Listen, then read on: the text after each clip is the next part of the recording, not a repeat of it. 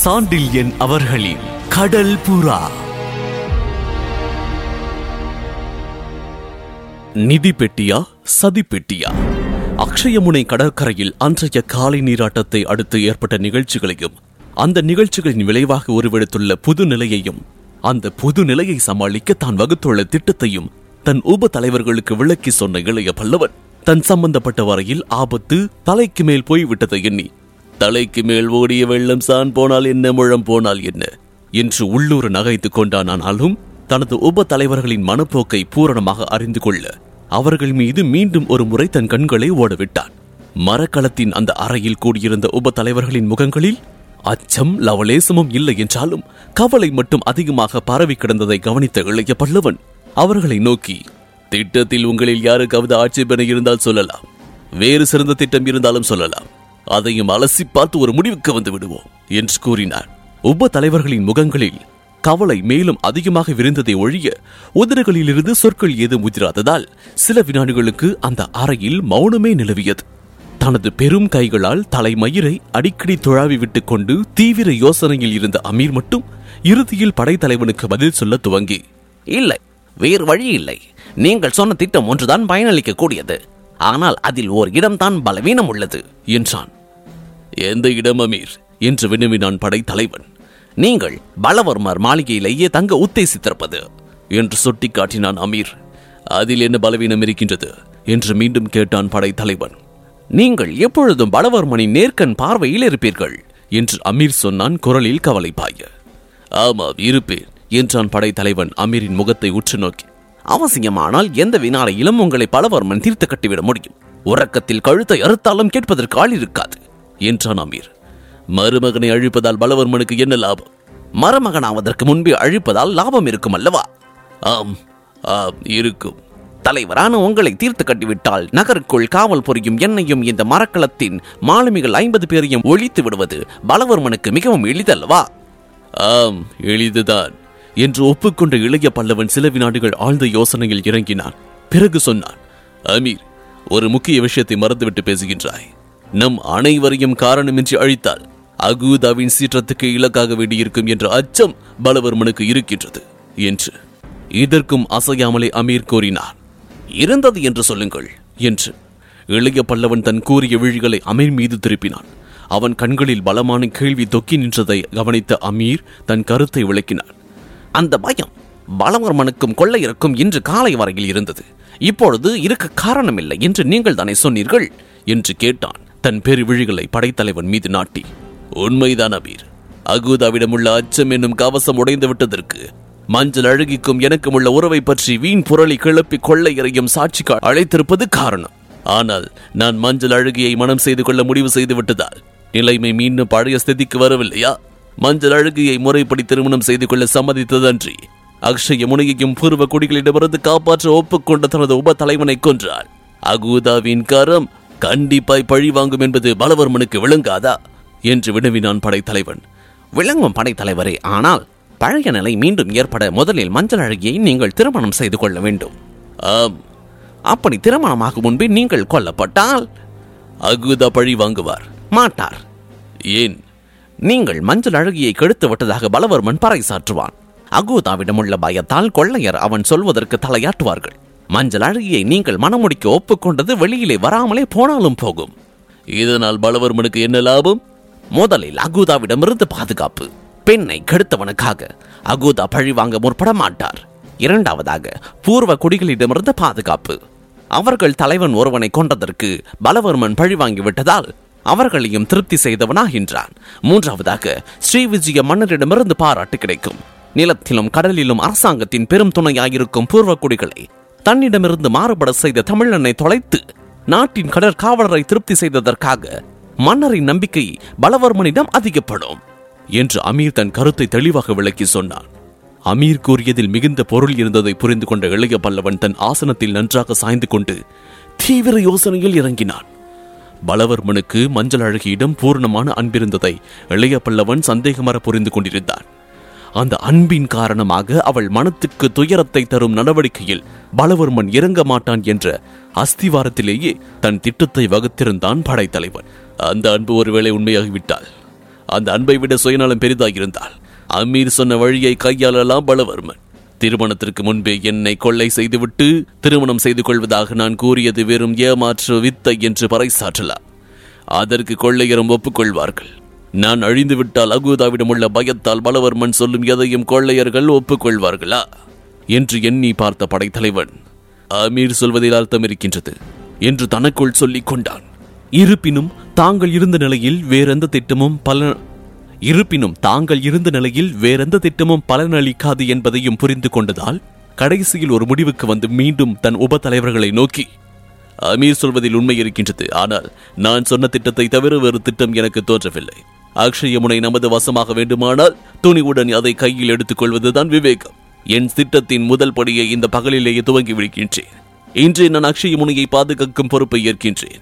ஏற்றதும் இங்குள்ள கொள்ளையருக்கு கண்டிய தேவரையும் கோட்டைக்குள் இருக்கும் படைக்கு அமீரையும் பொக்கிஷத்துக்கு சேந்தனையும் பொறுப்பாளிகளாக நியமித்து விடுகின்றேன். இப்படி கடற்கரையும் கோட்டையும் பொக்கிஷமும் நம் வசமானால் பலவர்மனும் நமது வசமானது போலத்தான். அப்பொழுது முதல் திட்டமிட்டபடி நமது மாலுமிகள் கொள்ளையர் உதவி கொண்டு நமது மரக்கலத்தை செப்பனிடட்டும். அமீர் கோட்டையின் வாயில்களை காக்கட்டும். அந்த காவலனுக்கு வேண்டிய பணத்தை சேந்தன் அள்ளிவிடட்டும் என்றான். இதெல்லாம் நடக்க பலவர்மன் அனுமதிக்க வேண்டுமே என்று வினவினான் கண்டியத்தேவன். அனுமதிக்கும் அவசியத்தை நான் ஏற்படுத்துகின்றேன் என்று உறுதியோடு கூறிய இளைய பல்லவன் ஒரு முடிவுக்கு வந்து திடீரென்று ஆசனத்தில் இருந்து எழுந்தான். எழுந்து மரக்களத்தின் சாளரத்துக்கு சென்று தூரத்தே தெரிந்த அக்ஷயமுனை கோட்டையை சிறிது நேரம் உற்று நோக்கினான்.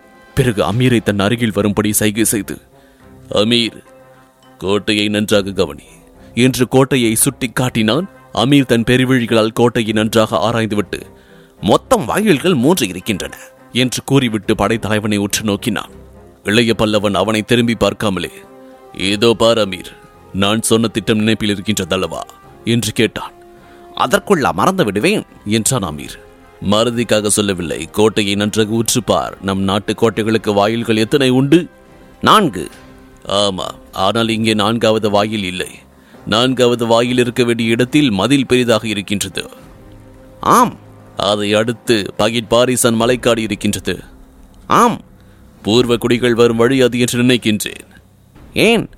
பூர்வ குடிகள் காட்டுவாசிகள். தவிர இந்த நகரத்தின் மீது கண்ணோட்டம் வைக்க ஒன்றுதான் இடம். அங்கு எப்பொழுதும் பூர்வ குடிகளின் நடமாட்டம் இருக்கும் என்று நினைக்கின்றேன். இருக்கலாம். ஆகவே அந்த பகுதியில் காவலை பலப்படுத்திக் கொள். கோட்டையின் கடற்கரை வாயிலையும் மற்ற வாயில்களையும் நான் கவனித்துக் கொள்கின்றேன். அதற்கு நாம் இருவரும் என்று இழுத்தான் அமீர். உயிருடன் இருந்தால்தான் முடியும். நீ அங்கு காவல் புரியும் போது உன்னையும் முன்னோடு இருப்பவரையும் வில்லவன் வீரர்கள் கொன்றாலும் கொல்லலாம். மாளிகையில் இருக்கும் போது நான் இறந்தாலும் இருக்கலாம் இந்த இரண்டையும் இரண்டு நாட்களுக்குள் நாம் தவிர்த்து கொண்டால் நமது கால் அக்ஷய முனையில் பலமாக ஊன்றிவிடும்.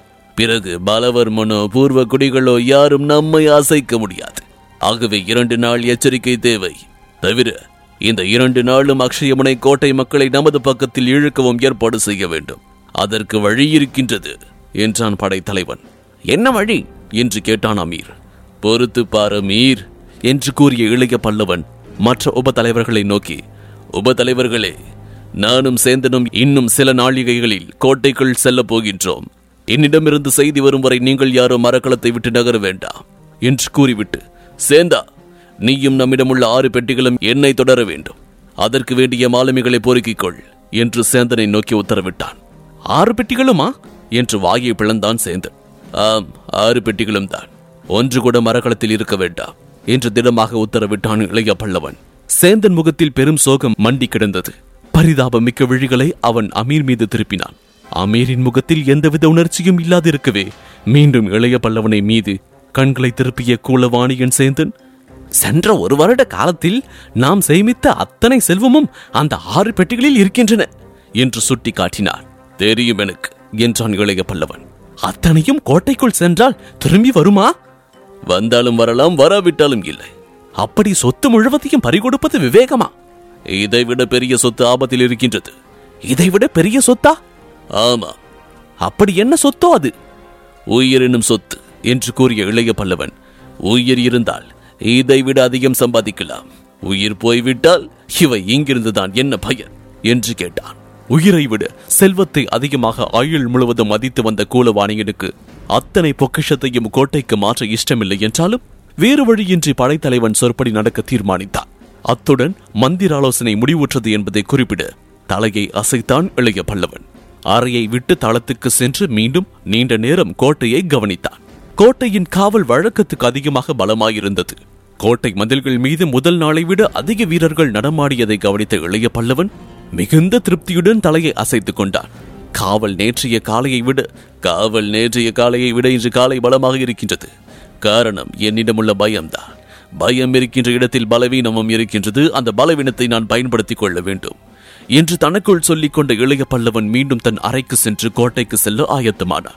அடுத்த நாலைந்து நாழிகைகளுக்குள் இளைய பல்லவனும் கூலவானையனோடு ஆறு பெரும் மரப்பெட்டிகளோடும் அவற்றை தூக்க முடியாமல் தூக்கிய பத்து பதினைந்து மாலுமிகளோடும் படகொன்றில் இறங்கி கரையை நோக்கி சென்றான். படகு கரையை அடைந்ததும் தான் இறங்கி பெட்டிகளை கீழே இறக்க சொன்ன இளைய பல்லவன் மாலுமிகளை பெட்டிகளை தூக்கி வர சொல்லி கூலவாணியன் பின்தொடர கோட்டையை நோக்கி நடந்தான். நாளிகைகள் ஓடிவிட்டதால் கதிரவன் கொடுமை அதிகமாகி பெரும் உஷ்ண காற்று கடற்கரையில் வீசிக் கொண்டிருந்தது. அந்த உஷ்ண காற்றையும் தகிக்கும் மணலையும் லட்சியம் செய்யாத கொள்ளையர் ஆங்காங்கு கும்பல் கூடி இளைய பல்லவனையும் அந்த பெரும் மரப்பெட்டிகளையும் வியப்போடு கவனித்துக் கொண்டிருந்தார்கள்.